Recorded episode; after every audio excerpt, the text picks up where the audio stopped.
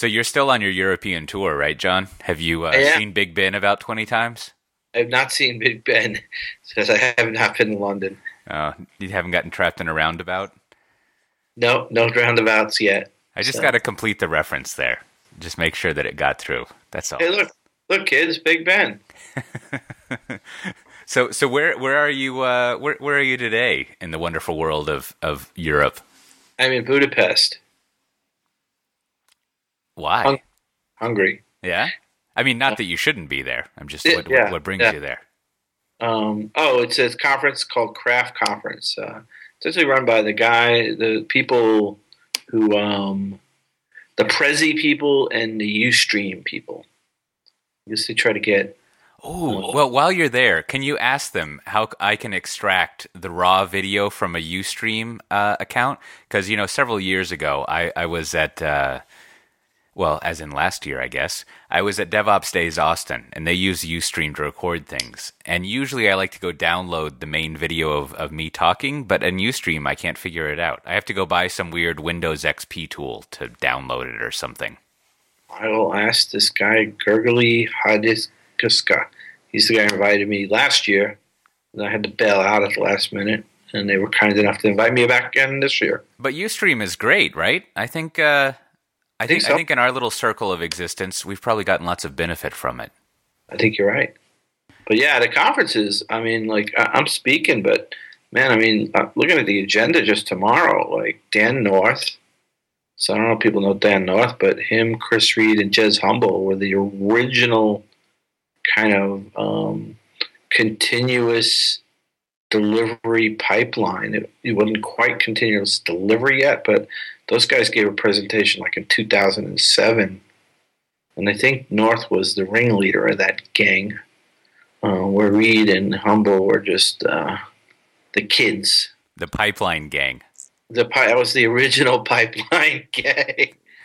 I work, I work for No Man. So, Yeah, so this this this craft conference, then I assume is sort of about like agile software development and No, things like that, or, or everything. It, it's kind of cool because I mean, looking at the, they got um, Beer Ops, Catherine Daniels from Etsy. They got a bunch of Agile folk. They got um, Elasticsearch. They got this guy from the Mac Divine. He was at Gene's uh, thing. Uh, the Kyle Kingsbury. I don't know if you know this dude. That guy's fucking crazy, um, but crazy smart, but crazy. Um, he's the guy who does the Jep- Jepsen stuff. It, sound, it sounds like you've entered what I can only describe as the Bruce Sterling Web 2.0 European conference circuit. This is it. Michael Nygard. Now, Um, now, important question: Has someone said the word Arduino? There's no Arduino folk here. Mm, this must be a splinter faction from the Bruce Sterling conference circuit because all the ones he goes to, they're into three dimensional things and Listen, like Arduino Mitch- boards, blueberries or raspberries or Pi or something. Mitchell Hashimoto from HashiCorp. Oh yeah, that guy gets I- around. That kid is freaking killing it, man. I, he's going to be the next Atlassian. Somebody, we're gonna, somebody's going to wake up, and that kid's going to be worth have a company worth two billion You, know, dollars. you should find out who took his headshot picture because that is a well done headshot picture that I see everywhere. You know, you know, certain images like there's the image of you like kind of sitting there mildly astonished with a guitar and a hat on. yeah, That's very iconic of you, right? And uh, you see this; he's very consistent about his image. It's Yeah, always he- that one picture. he's a slick kid, man. He's a slick kid. Um, you know, he, uh, you know, he did the Vagrant, and then you know he got that crackdown, and he did the Packer, and everybody's loving uh, Consul, and now his Terraform. Every time he comes out with something, I'm like, yeah, it's surely this one. No, uh, people aren't gonna go, and and now this Terraform thing, which is kind of a, it's a, it's a kind of a, a an abstraction. It's like a, a cloud formation, but kind of for everything. It's, Right. It's, you just Well, everything- well, th- just, just describe what it does because I only vaguely know. Well, you can set up. You basically set up kind of service stack um, definitions, right? So, um, if you've ever used CloudFormation or I trying to think what other products are like it, um, um, Elastic Bean Source to a certain, um, but I think Elastic Bean Source, uh, Beanstalk, Elastic Beanstalk. Um, but yeah, I mean, you, you, you define like it's it's kind of it, it, works really well with cloud infrastructure, right? So you kind of you, you define the meta definition um, of you know what the service is going to look like, what what the the parameters of the configuration for you know the instance, if you got ports, if you got you know whatever the application, the AMI, and if it's on DigitalOcean or it's on some other. So you define right, all that right. stuff in kind of a JSON style configuration and uh or yeah you, you know i so I, I saw him give a talk at uh configuration management camp you know also in europe a while back and and it's uh, like a lot of the technologies you, me, and other people work on. I, I think it's best summarized as you know cloud. right? yeah, yeah, like, yeah. like it, it's sort of, and and you you remember that term no ops? Yeah. Yeah, like like uh, I don't think that term's going to come back, but I keep bumping up against it conceptually, right? And and and there might be a modification we might call different ops, but it's certainly like you know so what does ops do here? Right, like someone, some as as as my uh, boss and buddy Andrew Shafer likes to always say, who installs the cloud? So you got to do that. You got to get things up and running, and you know, I don't know whether you're Borged or Cloud Foundry or Doctored or Terraformed or whatever. Someone has to like you know install the installer, as it were, and maintain that. So that's a thing. And uh, and then yeah. stuff stuff will break when it's in production, but there's a lot of like in in my mind, there's this cycle of cloud and IT service management that we're in at the moment, conceptually, where the Venn diagrams don't overlap very much. And uh, I think if you were to ask me this about like one to two years ago, I would say the overlap was a lot more, but increasingly the overlap is uh, not. Yeah, why do you say that? Because I, don't think I agree with it, but I'm not sure. Well, like, like I, I've I've been trying to figure out. So if I'm a, uh, an operations department, like a lot of the people that I go talk with out in the field, uh, like what do I do now? Like, like if if if I if I get uh, good headshot guys stuff installed, and that's all up and running, like what's what's the type of work that I do?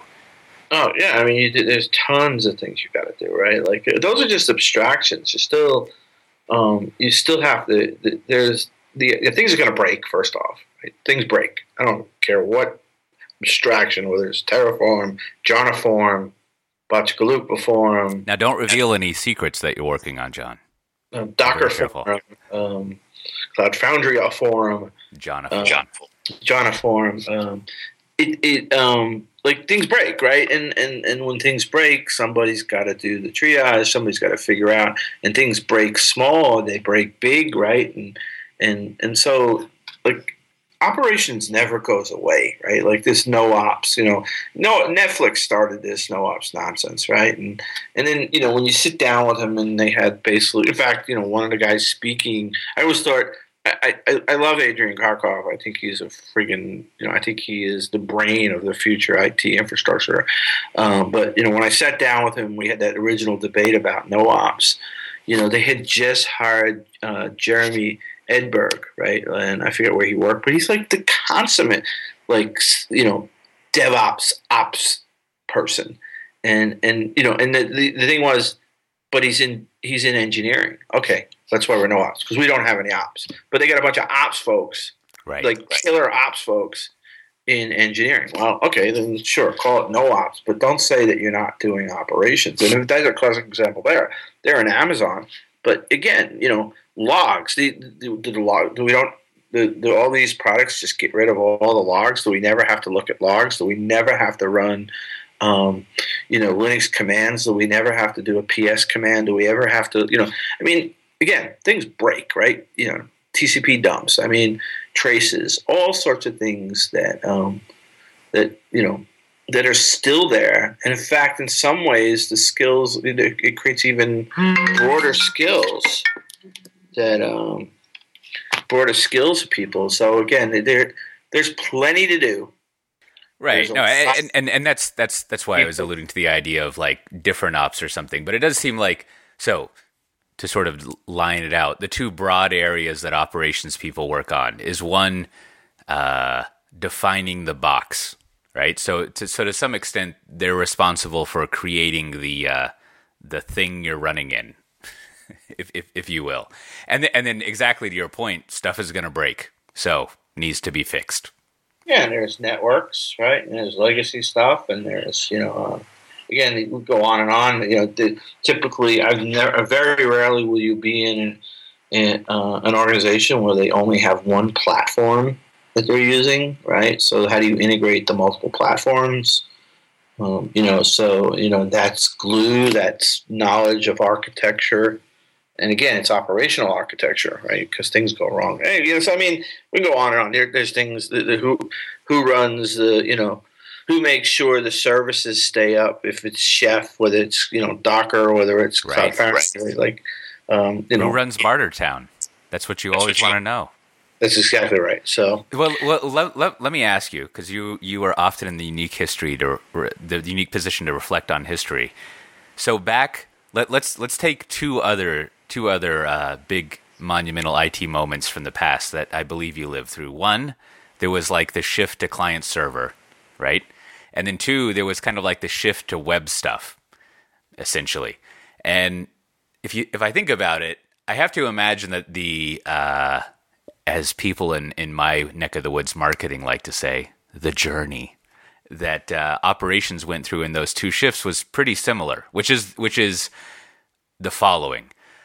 So uh, you're always like provisioning and setting up and building things. That's a thing, that, uh, area of stuff that you do, and then uh, you're also always fixing things. And now the things are just different, so you need to go learn about those. Yeah, well, I mean, client server is a great example of the of the the you know so back you know back way back in the day when I first started, you had monolithic kind of data center infrastructure mainframes. Everything was run. You basically had you know if you were I worked at Exxon. At Exxon, you had we had in in the geophysical processing we had one data center with like four mainframes. Um, Exxon Production and Control, which basically was the organization that ran everything else except geophysical processing, was the same thing. It was a downtown Houston data center with about you know four or five mainframes. And then all of a sudden, all of these, um, you know, we went to kind of distributed computing, and everybody, it wasn't like it was client server. It wasn't distributed in the computer science sense. It was, um, it was called distributed computing, but it isn't like what we think about now, like distributed. Right. computing. I, I, I mean, all all client server was, and correct me if I'm wrong, because I was just barely cognizant of anything tech wise at this era. Is uh, you're going to have a centralized server, and a GUI on a desktop is going to connect to it and do things. Right, but what actually happened was um, it wasn't really centralized. It was kind of decentralized. What, what you wound up having is I guess you had Office and stuff like that. Like this is Well, the rise of Excel and. Word and Outlook had- and things. CAD CAM. You had back office stuff, right? Like you know, you know something like Peachtree software or some type of. And so what happened is you started putting these computers out in the field or in different, you know, it now, you know, or was it, it you know, floor 18 had uh, this like weird box that was maybe a Unix box and it was a CAD CAM system and and everybody, you know, and everybody on four floors above and four floors below had you know client GUIs that connected into it, and then some knucklehead out in in uh, some division center got their own little you know server. And you know, by the time we got into the '90s, right, what we had is you know the mid '90s. We what we had is this just fucking chaos of distributed servers that were specialized per department and so the departments were actually starting to grow their own kind of Mm. you know troubleshooting teams and all this and then during the 90s there was this like kind of push to kind of pull uh, push put this um, approach to pull that back together not back to mainframes but to try to get something like effectively and stuff like that or an attempt to try to consolidate the madness of of what had happened from like 1986 to like 1996 Oh yeah, and and, and then and then to, uh, to to to borrow an image from uh, Fear and Loathing in Las Vegas, like sometime around probably 2001 or 2002, there was this crest of a peak of ITSM, and you could look back and see all this consolidation that had been like, centralizing things and sorting it out. And then the wave went down there as like the LAMP stack came up, came up, and uh, everything decentralized again. Yeah, yeah, no, it's it is it's a ridiculous cycle. You know, even like the if you think about the mainframe where you basically ran everything you needed to do on basically four machines. Now they were big honking machines, but now we're we're, we're kind of you know we're kind of going back to that. you know, yeah. again, we went to these distributed like, oh, you need to run application XX. Well, then put that on one server and get get you know a clustered database set of servers for it, and now we're seeing we're just running small instances, as many as we can fit. Um, kind of, we don't care like if you know what the mixture of these are. You know, again, just like in a mainframe, you just ran tasks, and the tasks were could, on one mainframe you could have had 50, 100, 300 different applications. And yeah. They, you know, I. Um, but but the point is that look, I've been doing this 35 years easily, right? So I, I started 1980 on operations at Exxon, and like the the operations people, like what they do and how they do it changes, but they never go away, never. Certainly. You know? And and uh, you know, I mean, we were writing basically scripts. Um, you know, back in 1982, 1983, to manage the complexity of the mainframes. Then we were writing Perl scripts in the late 80s, early 90s. You know, then you know, you know, we got into the year 2000, probably still Perl. Some people were starting to do Ruby, right? Uh, you know, I mean, just anyway, it's you know. So so that so then you know th- this also reminds me of uh, you ever read that that book Wool W O O L? It's it's a you know it's a weird science fiction book. I've referenced it on other little sound hole things I do, but it, it, it, there's lots of funny metaphors in there. First of all, everyone lives in a silo, so you're already off to the races of metaphors there. But there's a, there's an IT department and a mechanical department, and and in, in an interesting twist of the metaphor, the IT department is kind of like the developers, and the the maintenance department is kind of like the IT department in in normal stuff, right? Like the the mechanical people just keep everything up and running and fix problems, but they don't really they just provide the infrastructure whereas the IT department is doing the application-y type of stuff. And and it is, uh, but it, it it does point towards what I was talking about earlier. And and it's it's interesting, like the old where we're going back to a centralized mainframe in in the sense of, I. I, there, there's an over rotating that IT can do in defining the system, or let, let's just use the word defining the cloud that you're running in. And it seems like the uh, the barrier that a lot of people who want to do cloud stuff get to is whoever is defining the cloud hasn't gotten the memo to redefine it and and allow them to use cloud technologies. And I'm I'm sure you encounter this, right? It's sort of like, oh, I I I love to use Joniform or Docker or whatever, but uh, they they won't give me permission. Or you know, like I can't get the access key, or, or something is wrong there. Like like I, I was talking with someone and and uh, they were talking about using Cloud Foundry, and they kept saying that they couldn't do it, and we, you know, we were doing some some RCA, if you know what that is, on on why, and uh, it turns out that uh, operations just didn't want to give them access to vSphere, and and it, it was like this very simple little thing that that needed to be fixed, and you know what what I I think what I don't hear enough about in sort of the uh, donkey land in mainstream IT land is going to the operations people and saying, "Hey, you're still doing the same thing.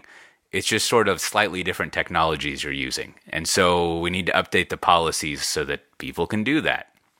And oh yeah, and and and that's that's like so so th- this this leads to several uh, pragmatic conclusions, if you will, that really we we in the cloud industry.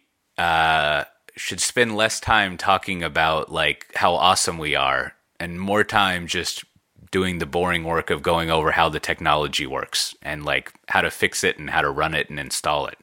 Because it's almost to an operations minded person they don't really care about software eating the world and all this stuff. They're just like i build things and i fix things. So can you tell me how to do that?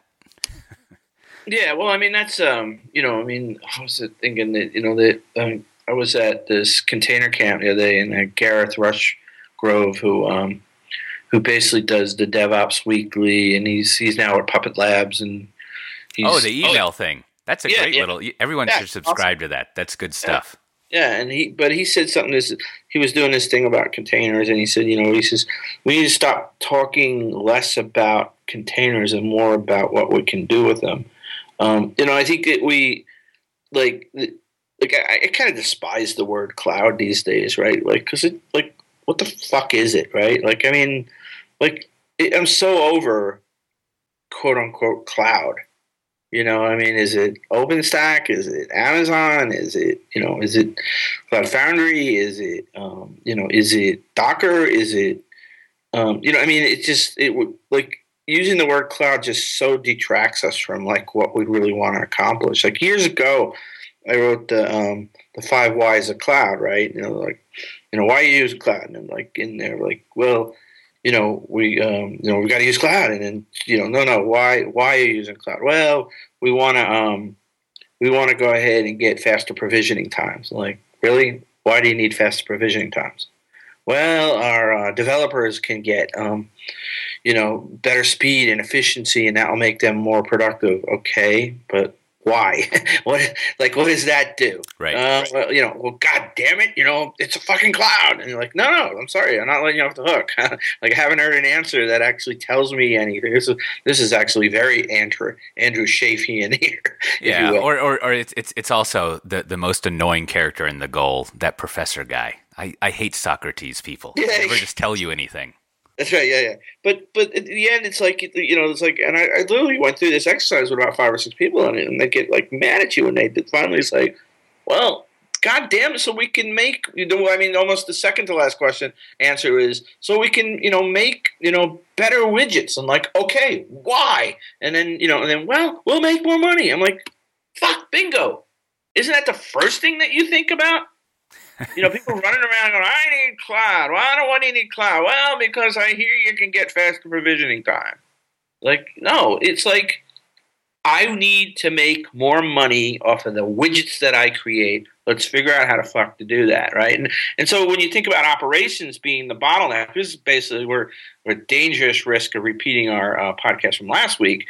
It's about leadership to be able to say, you know, I mean, what are we doing here? What, why, you know, um, you know, because you know, when we when we spend all our time in the goddamn muck of arguing whether you can get v, ES access to vSphere or you can get access to Docker or you can get access to this or that. Like, we're, like, like it, we're playing that stupid first answer five Y game. You know what we should be doing is, I've got the app. It basically does X Y Z. It then makes more money um, Bob, you know, our our uh, you know our, our CIO has approved this.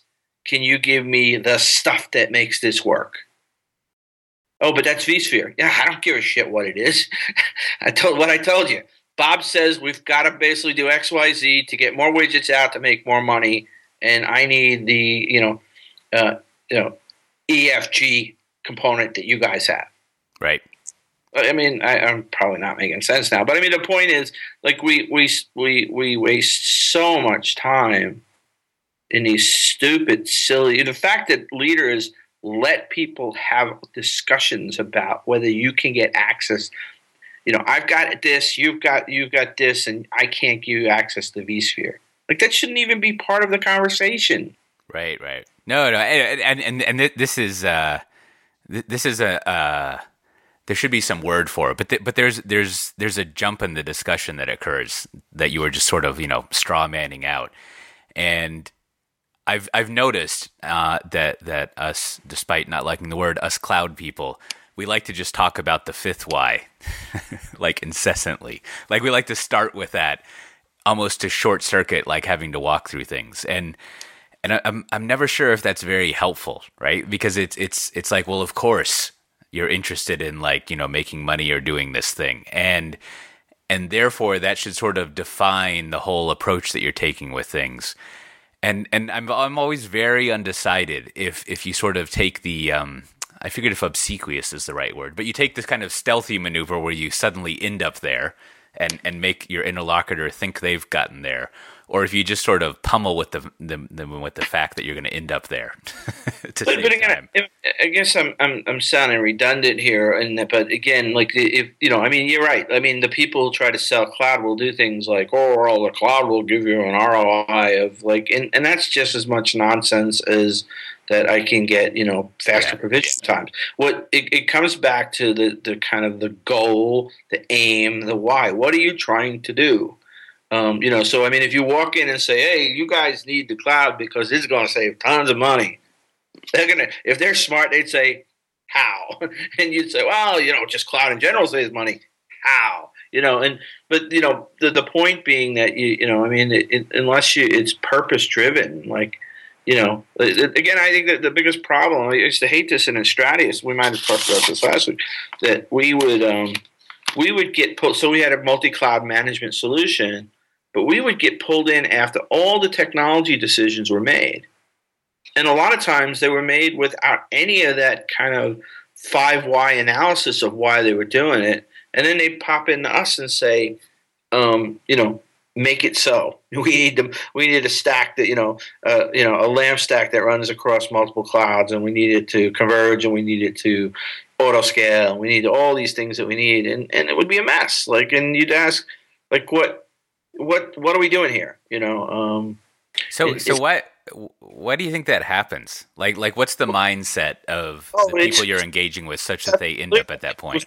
yeah, it was. A, it was. The problem is that people, the, the people who sell, um, sell cloud for the most part. They sell cloud. They don't like even in my sales team there. I could never. I would say, guys, the only way we can do this right and have success is we got to be first one in. And so we need to go, we need to be, you know, going in early, doing assessments, but but not assessments in the sense that we're going to sell you a certain set of clouds. Again, back to the why. You know, like what are we trying to do here? What, why are we building this thing? Why are you going to spend, you know, 15, 30, 100 million, 200 million dollars over the next 3 years? What why? You know, well, faster provision time. No, no, no. Let's sit down. What, do you have a pipeline? Is there a service that you want to improve?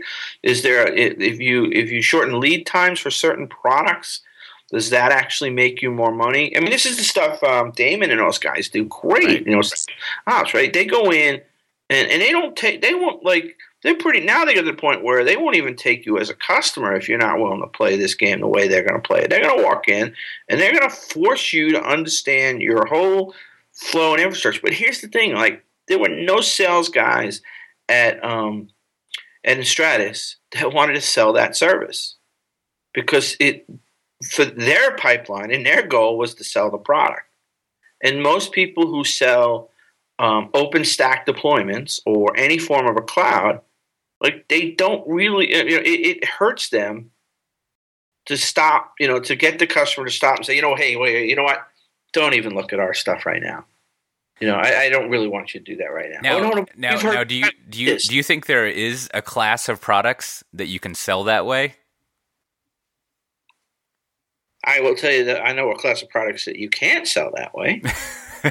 well, for, so so for, for example, uh, I would imagine you could probably sell laptops as basically just a product based approach, right? Like, hey, you need this thing.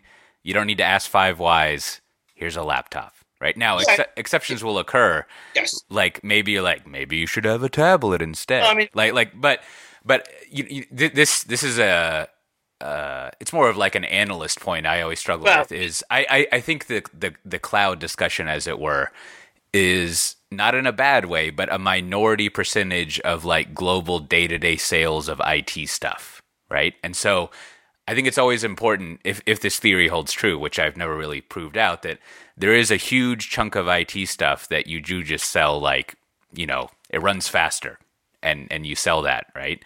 But then there's this other chunk of IT which you and I exist in that's more like um the wrong word is consultative, but you have to have you have to do your your why analysis on it before you use it. Otherwise it's a waste of time, which which I don't know if, if that if that division of things holds true is sort of like it's fascinating because all of the rhetoric is around that second group, and there's not really that much you hear about the first group. Well, it's hard. I mean, so you know, it's funny. Uh, Simon uh, Wardley wrote an article today, um, and he included me in it about the history of DevOps. And and I love Simon. He's probably not gonna. He Simon, if you listen, Simon, I say this with, with the most respect and love, but you do sometimes have a little bit of a revisionist history in in in you know in kind of you know. So anyway, he's got an interesting article about DevOps. But one thing about Simon that is brilliant he's got this this concept. I don't know if you've ever seen his uh, um, is kind of what he calls the evolution or evolution of practice, where he has kind of a, a ubiquity by certainty, and he he kind of he has the the graph go um, kind of um, you know um, vertically is ubiquity, horizontally is uh, certainty. You start in the lower left hand corner with novel, and in the upper right hand corner you get to kind of ubiquity, um, uh, commodity, right. utility. So, right. so to answer your question, are the things that you can sell in that way? Yes, I think when things become commodity or utility, um, then then yes, like a laptop or even like a, a particular type of SaaS, right? Like um, Salesforce.com is probably a really good example of you know something that's gotten to a commodity state or right. or right. utility. Um, but in in the most part, the, the, people that we deal with mostly are are trying to build foundational stuff that's actually you know very early. Um, you know. Um, you know, is not ubiquitous, is not not even close to commodity, um, and and the you know the certainty of the solution is still nascent and in those worlds, I do think you know the, the trying to accelerate the kind of here by the black box solution, and then everything will work. Um, you know, it just it it, it, it fails. And yeah, and no, I I think I think SaaS things are a good example because you you. Uh, or I should say, I read all the, the, the flurry of chatter around them, and there's never really a discussion of convincing people about the whys of SaaS. The right like, right? Like, yeah. I, and I guess I guess it's also because it's an application, and applications sort of uh, make sense. Like like like it's it's easier to explain what to do with an application than a bucket of parts, uh, more or less. And you know, most of the mechanics around SaaS strategy and businesses are just about like you know acquiring customers and churn and and all this stuff, but the product, but the, the the buying experience of buying a SaaS seems a lot different than the buying experience of buying the other what do you what do you call it the P in the I as it were like, and it's uh I don't maybe it is because it's more of a commodity. Maybe commodity is the wrong. I mean, commodity has in, in our commodity in our industry has has a bad connotation, and you know one one it can mean uh, a necessary thing that has little value to make up yeah, another quadrant. I, I but, this is it's it is um but I, I think I think more of what you're saying is is it's easy to understand. Like like it's something that works easily and fits into your workflow. Like it's it's not difficult. No example laptop commodity, right? I mean that you know that's you know that is and that's not negative. That's not. A, I mean I do yeah. I mean I think we sometimes we think of like oh they use commodity hardware and that's you know but but I mean in general I think I think of like the fact that you know everybody pretty much needs a laptop. That's laptops are basically a commodity. I mean, you don't very few people. Most people either buy a Dell or a Mac or an Acer. Like there's a short list of ninety five percent people in America who have laptops um, that people don't like go out and like kind of custom build and bring in this vendor to help them, you know, whatever, right? You're a company and you know you got to order a thousand or five thousand or ten thousand laptops. In general, you don't go ahead. Um, you don't have to, but you don't go ahead and like start a project to figure out, hey, you know, let's go ahead and get a team of hundred people together and let's try to figure out what kind of motherboards we should create, right? Like that's a commodity. But unfortunately, this thing that we call cloud is is you know, is not. I mean, the, the people who sell them want to make it sound like it's a commodity, but it, it, right, it's it's right. it's um, you know again going back to Simon's, you know, it, it's um, it's very high levels of uncertainty, uh, novel practices, Um, you know, so um, so so then going back historically again. So how did how did the the rise of Tivoli fit into that framing? Like, was would you call Tivoli a commodity or or whatever the opposite it was? Like, eventually, systems monitoring and management became a commodity, but at the beginning. Was it sort of understood what was happening, or would you have to do like maybe no, back then it was the three whys, but would you have to run through the five whys to uh, close a deal? we added a couple of Ys over the years as we got smarter with our Ying. But um, the um, yeah, no, it was it's the same thing, right? Like Tivoli was just, I mean, conceptually Tivoli was brilliant. Like, I mean, again, I guess OpenStack conceptually is brilliant, right? Like, but um, so, but no, it, it was it was it was you know it was basically trying to sell. Um, trying to sell something that was in you know a very kind of uncertain novel format or or now trying to sell a tool that try to selling a tool that the practice of using that tool was novel the ability for that tool to accomplish what needed to be done was a high level of uncertainty right and and but just very similar to to OpenStack so in the end it you know the it was you know it was like many years of people spending lots of money getting very frustrated. Now, what they tried to do was solve this problem of, you know, just infrastructure all over the place in 90 million different versions to try to create a framework for for management infrastructure. Right. And and and that was that was really clever. Um, but unfortunately, it, you know, it was just uh, it was you know so, so then, so then, if if if if I uh, try to package that all up neatly with with a with a bow, so we were talking about so the client server error like completely changes the uh, the terraform, if you will, the the the the, the uh, what's the map topograph the topography of the IT landscape. You used to have uh, less stuff that was more centrally controlled that you know was still powerful. Would find you know you could sleep on a Cray at night and all that business. Uh, but you introduce client server and things again we use this word differently now but things are distributed you have a network of right. devices and then importantly you kind of joked about this but it's an important social aspect on it um, people are encouraged to do things on their own by the nature of this of, of client server so you would have the branch manager who installs their own server and does their own thing. So there's a loss of control and and control in a good way of like being able to put your finger on everything and know what's going on, right? Like knowing where your kids are at 2 a.m. at night, like you know, to make a weird analogy. Um, and and therefore, so along comes Tivoli and also Patrol and all these other distributed systems management outfits, and they have they have a couple of opportunities slash challenges. One of them is they say, You've got a mess, we can fix your mess. So that's a very like tangible that that's that's your salesperson who wants to sell a commodity, a product, a well understood thing, right? But then the challenge becomes you go in there, and I like the way you phrased it. The practice of using their tool was novel. So you've sold you've gotten to have like the meeting or a series of meetings with people as a vendor, as Tivoli, and you know you probably drove up in your BMW as a 23 year old that someone gave you or some other ridiculous thing. Maybe I guess that was more Trilogy than Tivoli, but never mind.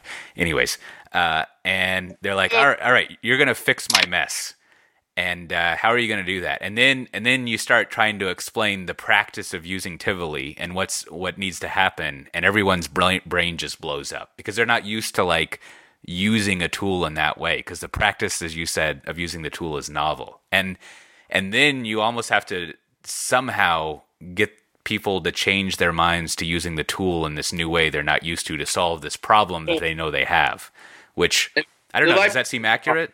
Yeah no and here's a light bulb is and it's going to sound like oh duh john but but it's it like we still don't none of us get this.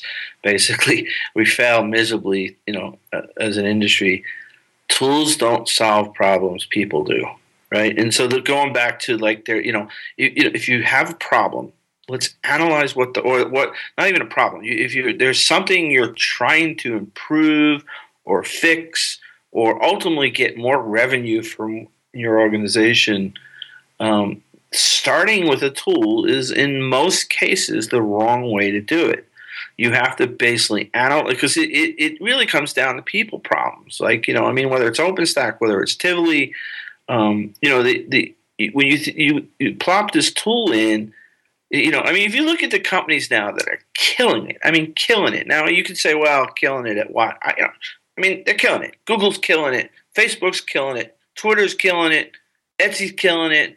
Uh, Gilt is killing it. Right? Do we go down the list? Right?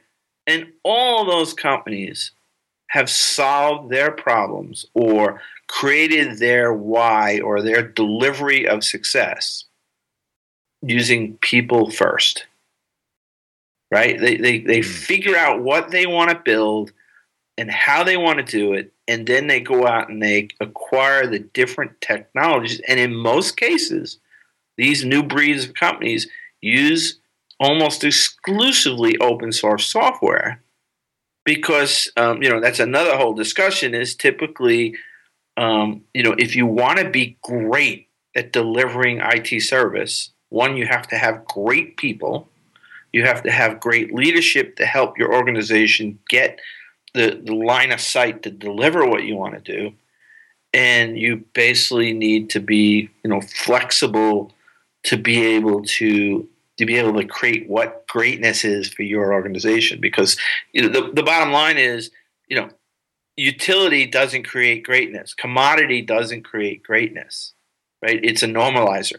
If we're all, if the only thing that we're doing, like if, if our business, I'm rambling like there's no tomorrow here, but if our business, like, all we do is use Salesforce.com, and somehow that's the only solution we have from a technology standpoint. I know this sounds silly, and we're basically trying to sell to people, and everybody else that competes with us has the same exact tools, right? Like in a lot of ways, we're not like we're kind of you know right. Well, you could use. Uh uh, let, let let's let's let's pick on instead of the Girl Scouts the Boy Scouts. They're always selling those big tins of popcorn, right? And like buying a big tin of popcorn from one Boy Scout versus the other is irrelevant. And right. and the the only differentiation that individual Boy Scouts can do is basically their their their sales motion. yeah, fine. like like they, base, yeah.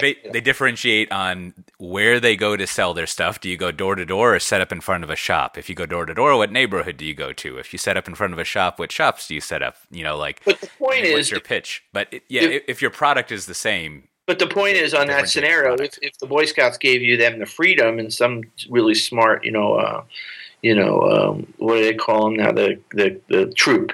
You know, if troop number eight oh seven said, "Hey guys, you know, my uncle has a recipe for popcorn. Oh no, no, guys, you got to buy popcorn from the you know U.S. National Boy. No, no, no, we're just gonna and we're gonna put them in these really fancy crates and right, like, um, you know, and and all of a sudden, wow, you know, troop number whatever four eight seven oh three is killed it you know the most amount of popcorn ever sold. Or, or, or, they they could take kind of an Amazon approach and be masters of logistics. Like, don't worry about it getting delivered to you. I'm going to make sure this popcorn gets to you really fast. What they could be is like really smart kids that actually figured out how to get drones to drop them off and shit. I mean, I mean this could get, but like, where this is fun, fun, silly stuff. But at the end of the day, that's my whole point, right? Like, if if you know, if let's just pick on Mirantis because me and you can both pick on them, and we don't have to worry about getting in trouble. Unlike last week where I said some things that had to be deleted. I can pick on Mirantis, and whether you like him, hate him, I don't care. But the bottom line is, like, if you think you're going to get your differentiator by them selling you that same box of popcorn every time, um, you know, or you know, here's the popcorn you're going to sell to your customers, and and because you know, or your internal staff that's going to be better than the company that we just came out of that got the same thing from you. And again, the the point being is the Facebooks, the Googles, those those guys know that we there's no cookie cutters. In fact, you know, for the longest time, I think it's still true, but like Facebook and and a lot of these organizations will not buy a product unless it's open source because they know they're going to have to modify it to get the comp- because a because of their scale, but more importantly because they can get a competitive advantage out of uh, out of doing things differently than anybody else, and and that's the new world. So I mean, so that so So selling these kind of box solutions, whether it's Tivoli or whatever, it's I mean, I mean, it's not easy because you you know we got a shortage of skills. How do you get companies? Every, You know, how do you get everybody to be like Google and Facebook or you know these companies? It's hard, right? But at the end of the day, that's the trend that is is killing it. And you know, and, and you take a company like Gilt or um, Etsy or you know these companies that like are attacking different types of retail businesses because they're building their businesses. They're they're not that old and they're building their businesses a different way.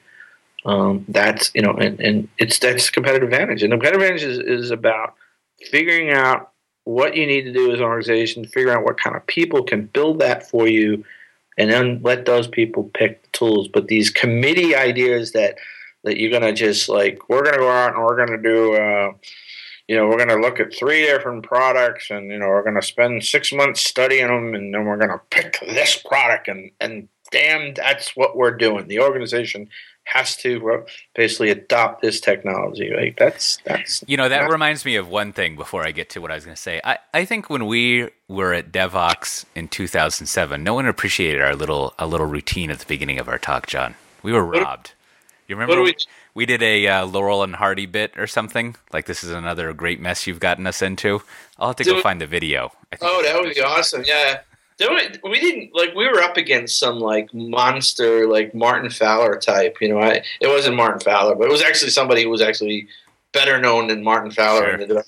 And and so, but we the, the, like we got about like 100, 125. I mean, but the people who uh, somebody said to me that that was our presentation was the, I had a couple of people say our presentation was the best one that they had seen at that whole conference that day. Mm. That's that's back before I uh, learned how to put a lot of text on slides. I'll have to go look at that presentation.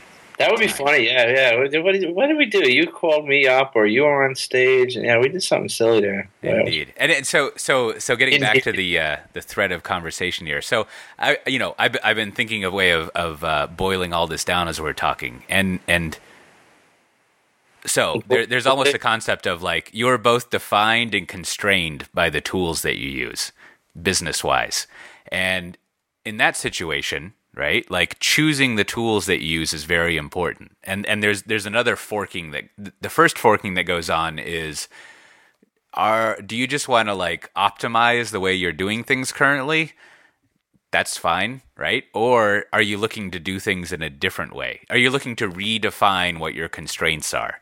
And if you just want to optimize the way you're doing things, I mean, those are the kind of uh, situations you were sort of deploring earlier, right? Like, there's certainly lots of them exist, but they're not often a good match for, well, I don't know, more evolutionary things. Whereas, whereas in, if the discussion is more about like redefining what your capabilities are and redefining the constraints your business is operating under, then you have to have this much longer conversation.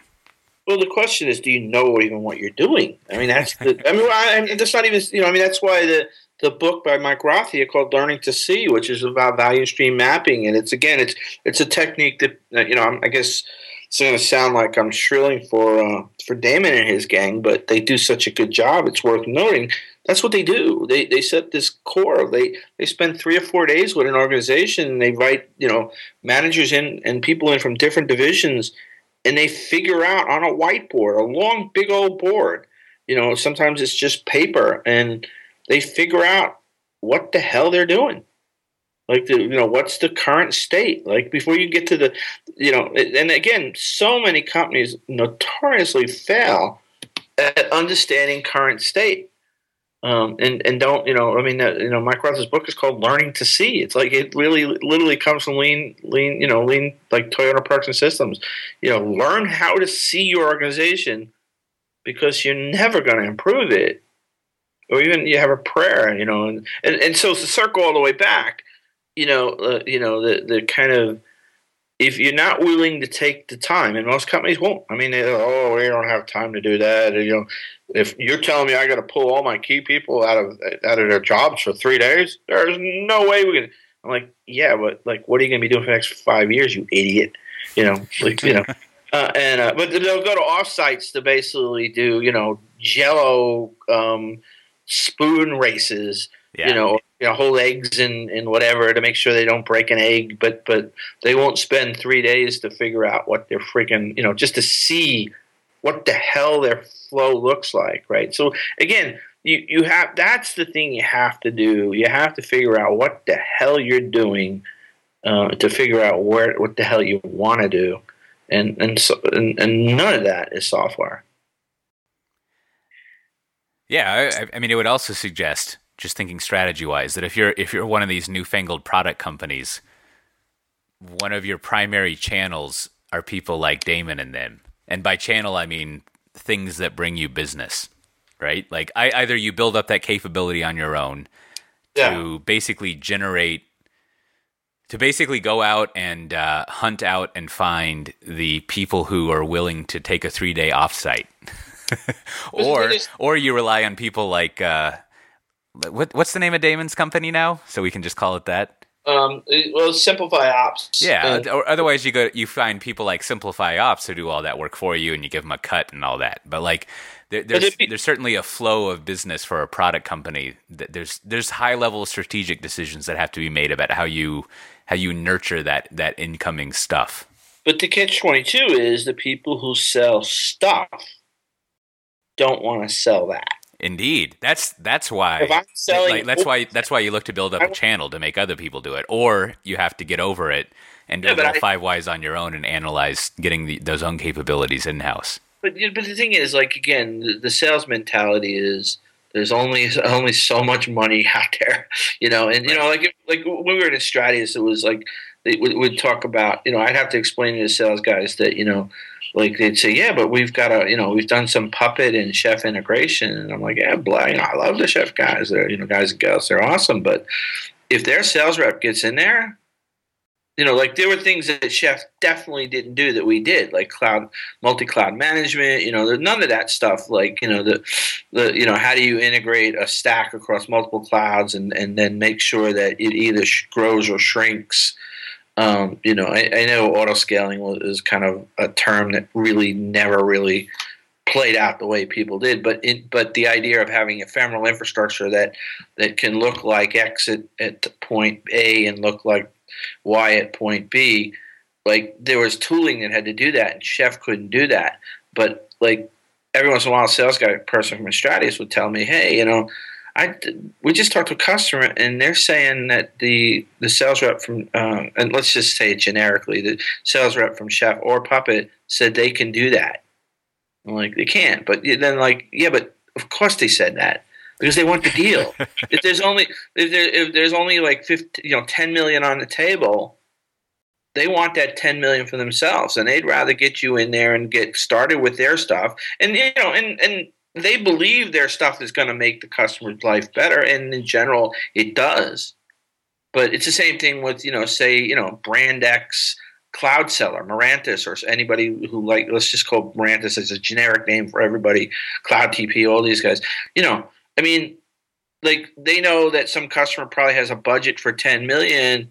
They don't want to give a million of away to, to Damon and his Yeah. gang, right? Like, like that's just not the way the game is played. I got a product, I want to sell it to you, and oh yeah, we have, we have, oh we we never just sell you a cloud. We we we spend some time with you, and we make sure you understand. And and bullshit, bullshit, bullshit, bullshit. Because you know their little assessment is checkbox. Do you need cloud? Yes. Um, checkbox. Um, should you run our cloud? Yes. Checkbox. Did the install work? You know, I mean, you know, I mean, I'm I'm exaggerating, but but you know, you look at most vendors' assessment; it's so like tuned to their product. Why wouldn't it be? Um, well, of anyway, course. well, yeah, but but the point is that, well, again, the, the, the like I said, it's the same reason I could never get my sales guys Enstratius to sell assessments. I'm like, we should sell assessments. Like, hey, yeah, that'd be great. Okay, John. You know, next month, hey, any assessments? Oh yeah, yeah. There's no no assessments this month, but maybe next month. you know, next month, hey, any assessments deals? You know, yeah, no, no, no. You know, finally, like I grab one and he's like, John, not selling assessments. I can sell like a week's worth, two weeks worth of consulting as opposed you know for like what you know 50 60 grand versus you know a million and a half for a deal Yeah, Like, yeah. No, I, I, I mean the the uh, the sales incentives have to be turned around to not worry so much about timeline, right? Like if if you're, I mean, I mean, most of the way. Let, let's let's let me posit in the commodity uh, business model, for lack of a better phrase. You just want to sell as much of it as soon as possible. And so that's kind of the dominant sales mentality you have is is go out there and and find people who are ready to buy and will buy quickly. And of course, those are the hardest people to find and sometimes not the most valuable. So you also shade in like and then I'll spend a little bit of my time as some people like to call themselves in LinkedIn advising people on things and I'll kind of hang out and eventually they'll be ready to buy and they want to buy, but the idea of uh, needing to educate someone isn't traditionally the role that salespeople are structured and incented to worry about. I mean, that's yeah, different parts of the organization. And for people who don't know, don't kid yourself. You know, a, a, a career professional salesman, salesman, saleswoman, basically is you know is so talented in what you know the really good ones have studied the craft of and I'm not going to call it manipulation because it's it's a it's it's a tech they they have toolboxes and techniques and they read books about how to get you to basically agree to um, you know to to sign off on a deal right? And so like they're really really good at this the good ones, and the good ones wind up working for the companies who make the most amount of money, and subsequent their commissions are very high because they're really good at it, and when they're not, they go somewhere else. So again, uh, you know, the whole thing is kind of rigged against the poor damn cut. I mean, back in the day, they used to have courses for managers to how to deal with sales reps. right. I mean, you literally would go to a course just taught by sales reps. We're like, all right, let me tell you what these guys are going to do to you and how, how this is going to work. But uh, you know, I, I, you know, again, I work for a company that eventually is going to sell a bunch of stuff and is already hiring high-powered sales reps, and you know, you do too. And and you know, I don't know what the the perfect answer. Although I know a couple of things. If I look at the companies I most admire and do an infrastructure, there's a couple of things. They don't like you won't hear them say we bought a cloud. In fact, very rarely do you even hear them use the word cloud. You know, the, the you know the, the Facebook, right? Facebook doesn't really use a cloud per se. I mean, it's very cloud-like, but they use their own bare metal. Um, you know, and and you know, and Etsy per se does their own infrastructure. Uh, Twitter um, does their own. Netflix does Amazon, but boy, you, at some point, it's not even really Amazon the way they use it. So, um, so, so did you uh, to close out? Uh, maybe like uh, were, were were you involved at all in the rise of VMware? Like in the uh, what was that? The early two thousands. So back in the day, no, because here this is this is another sort of like historic theory. Uh, yeah. I, I I don't have the historic knowledge to test, my my theory about VMware is that it was it was this perfect uh, combination of everything we've been talking about in the sense of it took a little bit of like conceptual changing and and worrying about uh, what what did you say? The practice of using tools in a novel way right? But on the other hand you sort of ended up with the same thing just a just better at the end right like like in contrast, you look at all the discussion around cloud and cloud native applications and microservices, and you have to be this high to do microservices, right? And it's kind of like things are different on the other side, right? Whereas, uh, where, and I don't know if this is true. This is what I'm asking, but I feel like after a successful VMware install, things look the same, but they're just cheaper and faster. Maybe not faster, but they're just like well, more optimized the the reason um, VMware succeeded so well was it was these you know point in time convergent problems, right? Where um, you know the the the modern data center um, just knew. I mean, they were they were basically the the the buzz phrase of the um, mid to late 90s, I think, basically, when that started, maybe earlier than that. I don't know, somewhere in the 90s, was, you know, data center consolidation. Data center consolidation, right? Because, you know, at that point, um, we, you know, so here we, you know, following the history chain, right? Like we went to a distributed world, right? Not only did we have spread out software all the place, we had servers, bare metal servers running all the place that were, you know, uh, on on a you know, um, thirty day you know, graph were busy on average 20%, 15, 10% of the time. Right. Right. And, and so somewhere in the mid to late 90s, you know, people were looking at that and saying, oh my God, I spend, you know, I basically spend ridiculous amount of money on electricity, power, everything for you know hundreds or thousands of machines that basically are utilized ten percent of the time. Right. Hint, hint, hence, hence the uh, the optimizing thing, right? And, you know. Yeah, and then all of a sudden this software comes out that allows pretty much for the most part a seamless implementation, and particularly in Windows, right? Like that was the killer app. Like basically, it seemed like within a couple of years you'd walk into a data center and like every Windows app or every Windows operating system was running on the VMware. And you know, you went from like just you know thousands and thousands of window boxes to thousands and thousands of VMs on 10, 20, 100, well, 100, maybe a th- you know, a couple of hundred boxes, right? And so it was it was that whole uh, consolidation. But, but I mean, it, you know, to give VMware its its due, right? Um, that became pretty much commodity right? Like it was like checkbox. I need to basically consolidate. Um, you know, where where what do I do? Um, you know, just like I buy either Dell or, or Mac. Um, you know, I mean, at, at, the time, really, it was they were the only solution because I mean, Xen was nascent. You know, KVM really wasn't even on on. It, you know, maybe in a lab somewhere in Israel, but um, but right. I mean, there, there was there was almost some some I mean, not literally some point in time, but some point in time where where the the pitch between the buyer and the seller, the the IT people and VMware was, hey, so uh, what do you need me to provide so that you run all of your IT like this, right? Like like what are, what are the fe- features that we need to add and things we need to do so that basically this becomes a commodity of which we are the only seller and and and then at that point like the dynamics of everything switch right? Like like and and and i'm i'm more interested in or or what i shouldn't say i'm more interested in. I i was always curious about when vmware reps were out there selling like did they encounter these encounter these same problems that we cloud people encounter in the sense of like oh yeah it'll do everything for you.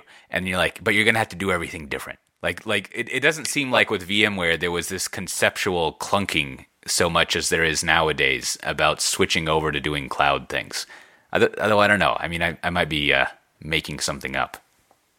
I don't know. I mean, it's, just you know, it's all hard, complicated shit, right? So I mean, that's the fallback. Right? That's the punt position, right? That I don't know. you know, I mean, if you make me think too hard, I'm gonna just say fuck. I don't know, but um, but but um, you know, I mean, I think there is the possibility. Like the core things are how do you become competitive? How do you become a, um, you know, differentiated as a business, right? And and I, I, don't think that really data center consolidation basically, you know, decided whether Amex beat you know such and such or they beat right. something like that. I, like you know, we talked a little about you know Jim Collins' Good to Great, like where he compares certain organizations, like there was nothing about technology. You know, Lou Gerstner, right? Like Lou Gerstner at IBM, right? Like walks into this place and like you know his job is to shut it down basically, and he decides to not shut it down, pisses everybody off,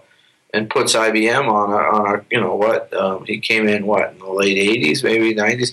I mean, like he, he put he's put this company on a 25 year run that even now they're just starting to to lose their gas. Um, you know, um, the, the, the, some of the stuff he did, right? So it's, it's about leadership, right? And, and, and, you know, it's very rarely about technology. Now, can you solve things? Can you save money? You know, was ES putting uh, you know VMware in the data center? Did companies save? Well, I don't know because they created all sorts of opex issues then too, right? Like, you know, I mean, and uh, but but I, I think um, you know, I think again, I think we're seeing, we're starting to see this. Um, you know, Damon calls them the haves and the have-nots, right? And and I think we're starting to see clear haves, and there's certain patterns that they have. Again, Google is a have. You know, there's in every sense of the word, in the way they make money, the way they do IT, uh, you know, the way they think about the way humans interact there. Um, they they are the model of how every company needs to think about. I think, you know, probably full of shit, but um, and I and I think you know to a lesser extent companies like uh, Facebook you know, I mean, Facebook's doing, you know, they, you know, they've carved out what they want to do. There's nobody can can even come close to do what they, you know, like their their um, competency of excellence ensures that nobody else is going to basically create a Facebook that's going to compete with them.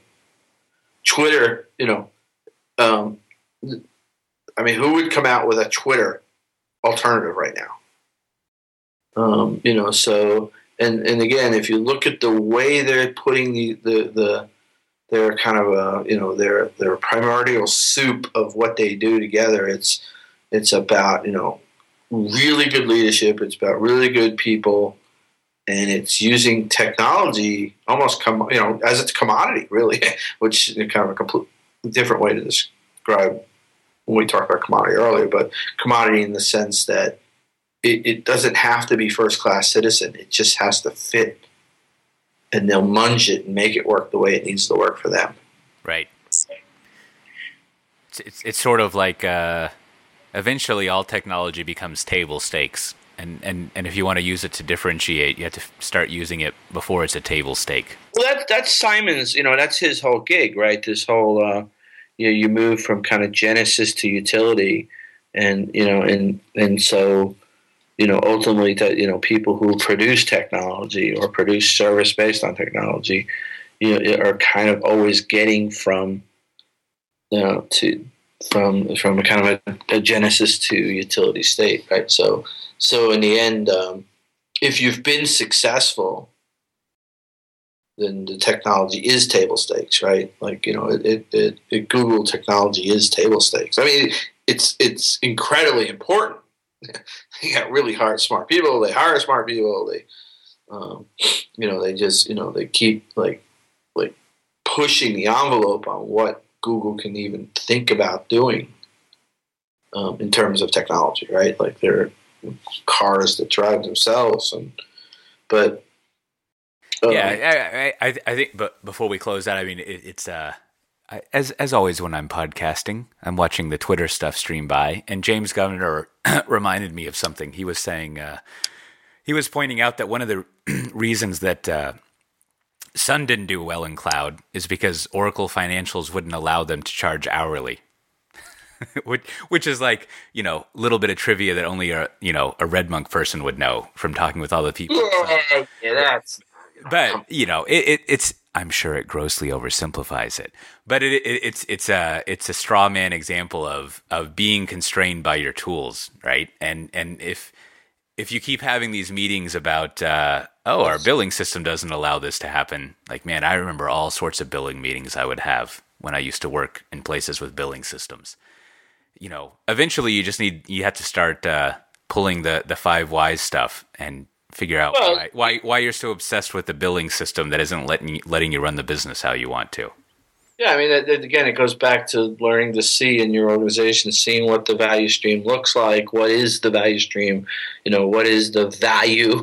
like the, the reason why they call it value stream is there's a value, and and and you know, and if you if you are an organization that can understand there is a systems way of looking at things and you can understand the value stream, then it's a no brainer when you see bottlenecks. Like, you know, you look at a bottleneck and you say, oh my God, like, oh, why would we? like it would but it's back to what we said earlier right the, the idea that somebody's going to go to some organization to get cloud foundry work and and they found out after doing some you guys found out through some research it was as simple as there were a bunch of bullies that wouldn't let them you know not even bullies they felt that they had to protect it that wouldn't let them have access to vSphere right but the, like that happens because they don't know they can't see the the people that are trying to deliver value cannot quote unquote see the value stream. And and because if they saw the value stream and they realized why they went into the building they worked at every day, they would be like, wait a minute. The, even the guys that said no would say, oh, Jesus, we should never be saying no to this. Because if we said yes to this, actually, we'd probably get bigger bonuses next year. right.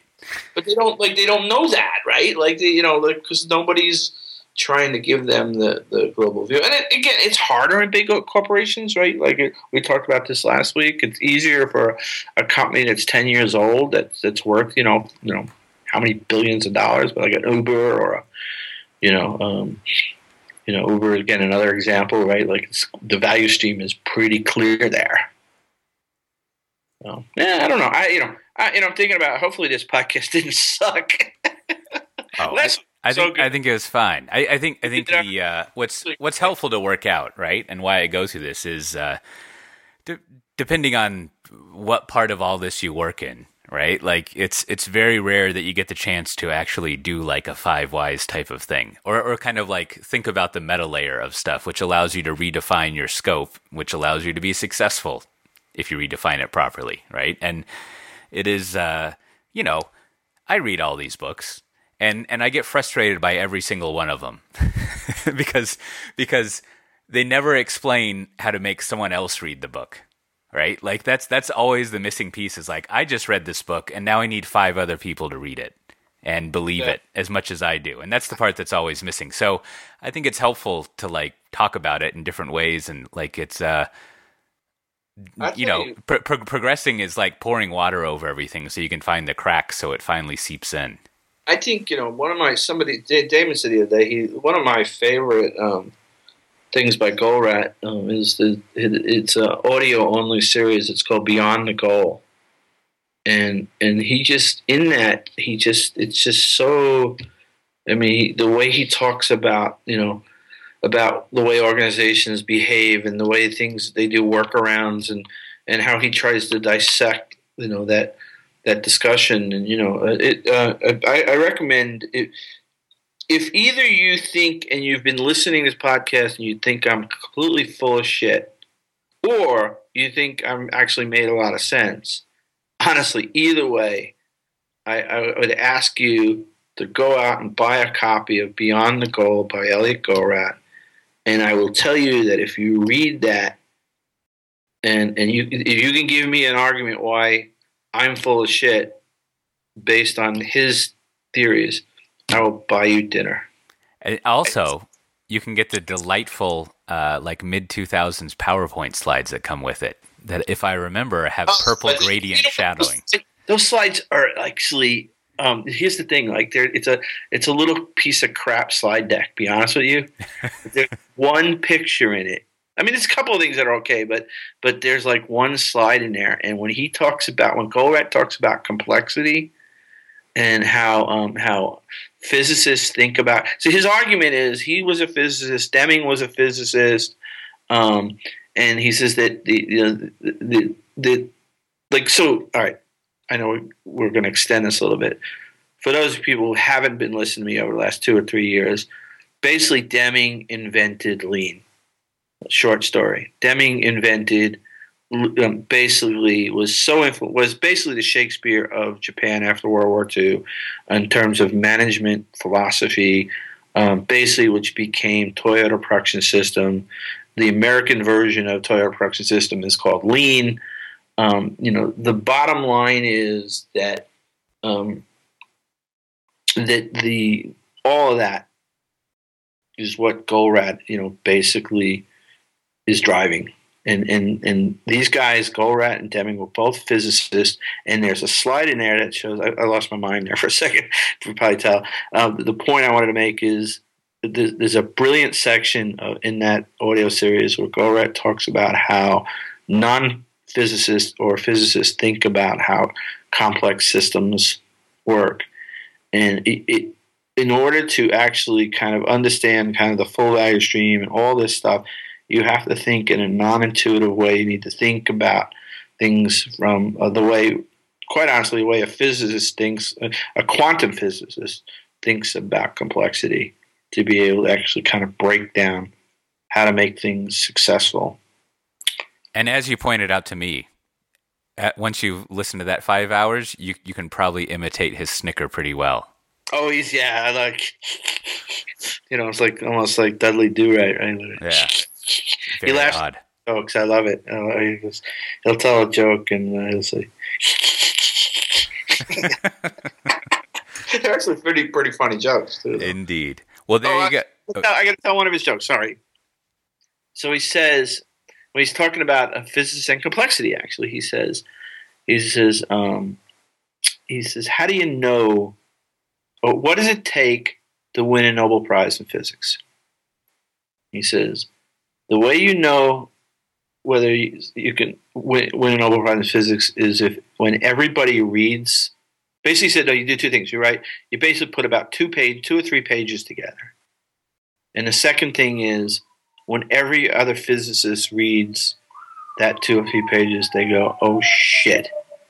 You know i should have thought of that and then he laughs you know you know in other words it, it's it the, the beauty of the way a physicist thinks about complexity is it's actually very simple indeed good old physics love those guys Mark Burgess, In Search of Certainty. Another really good book to read. So, on that note, this has been Lords of Computing. the Lords of Computing. Episode number five. I've inserted a few uh, other things into the stream, John. This yeah, is the third time you and I have talked. The five when we only done three. This uh, this is like quantum uh, podcast numbering. Well, you know, it takes a village to make yeah. a podcast. All right, but uh, those, other, those other folk live up to the lord of computing that you add into our show. Well, you know, now that we're in episode five, my intention is basically uh, there, there, there's a very using the metaphors of what we've been talking about. There's a very here and now fire to be fought, and then a very abstract long term thing. The abstract long term thing is just like it's it's fun to like document and talk about. Um, ad nauseum the sort of more abstract principles and problems in, in the IT world that uh, as we were just going over, right? And then also, I just need a podcast that I can stick random like recordings that I do that don't fit in other podcasts I do. So there, there you, go. go. The Tivoli framework. Are you ready to buy? Yes, right. right. As always, you can go to cote.io slash LOC5 to see the show notes for this. As you know, as John is apt to do, he referenced a lot of books in here that I'll link to. You can go check them out and uh, you know send us some email whatever you just send it to loc at cote.io and you know get people to listen to this where, where, where it's, it's nice to get more people listening to it because they send us more feedback the words uh, of computing help us figure out if we're drinking too much of our own crazy sauce because yeah, next, next time we talk about next time i think we're going to talk about travel tips mm, yes eating in foreign countries yes okay practical Good. things Yes. We, we can sway back to that. And uh, you know, one of the other things I want to talk about we didn't get around to is is is I often get asked. Is a little preview of the future. I'm often asked uh, by people who are asking me what I do. How are you measured? And I have no answer for them. And I think you're pretty much in the same position. And a lot of people I talk with are in that that position, and, and it's kind of weird. It's a weird way to run your professional life. So uh, you know, it'd be interesting to explore how how how one operates in a job that has no measurements, whether they should be there or not. Yeah, no, it's uh, it's an interesting. Uh, I think you know. I think you don't. I don't. I don't know. Who knows? That's right. It's it's a whole other podcast because I would want to actually think through that. In one ways, I would say that um, that that you don't need measurements. Um, you know measurements or constraints, right? Like so, if, if you're creative, but without measurements, you don't know what the hell you're doing globally. So I don't know. It's somewhere See? there. Difficult problem. I bet there's some two page report on it somewhere that we could come across. Yeah. So all right. Well we'll see everyone next time.